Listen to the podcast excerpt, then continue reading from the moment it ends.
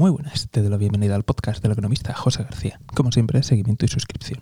Hoy hablamos de China y de la última hora de todo lo que está sucediendo allí dentro del país. Pero tenemos pendiente una serie de capítulos más largos dedicados única y exclusivamente a temas muy concretos de la economía china. El primero de ellos es hablar de ese polémico estudio que dice que la economía china es un 40% menos de lo que los datos oficiales nos cuentan. Y el segundo es discutir cuál va a ser el futuro de la economía china, ya que fuentes desde dentro del propio régimen chino han pronosticado el posible estancamiento de la economía y la posible caída en la trampa de las economías en desarrollo. Es decir, que podrían ver cómo el PIB per cápita no crece tanto y no llega a alcanzar al de las economías más desarrolladas. Así que si te interesan estos temas, de verdad, seguimiento y suscripción. Ahora vamos con la actualidad y con la última hora. Tras el último congreso del Partido Comunista Chino, es cierto que algunas personas opinaban que la política del cero COVID iba a relajarse e incluso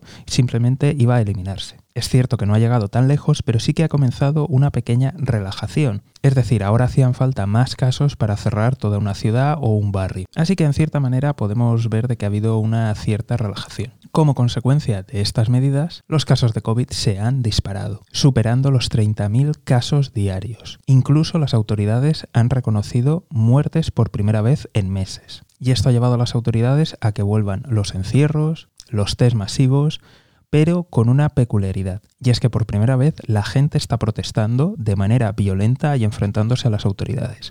Esto lo hemos visto a lo largo y ancho de varias ciudades e incluso en los polígonos industriales, con el caso más famoso de la planta que fabrica iPhones. Y esto no solamente tiene un impacto en la propia China, en sus objetivos de crecimiento y en la estabilidad interna, sino que además también afecta a toda la cadena de suministros y a toda la cadena logística, ya que es muy difícil encontrar algún producto en el mundo que no tenga por lo menos alguna pieza o piececita que provenga de China. Así que mucho cuidado a las cadenas logísticas, a las cadenas de suministros y en el caso de que no tengas ninguna empresa ni seas autónomo, pues simplemente cuidado a la hora de seleccionar los regalos de Navidad, que quizá este sea el mejor momento de hacerlo y no esperar al último momento por lo que pueda venir. Pero como siempre, desde aquí estaremos muy atentos y si no te quieres perder nada, ya sabes, seguimiento y suscripción. Nos vemos aquí en el podcast del economista José García. Un saludo y toda la suerte del mundo.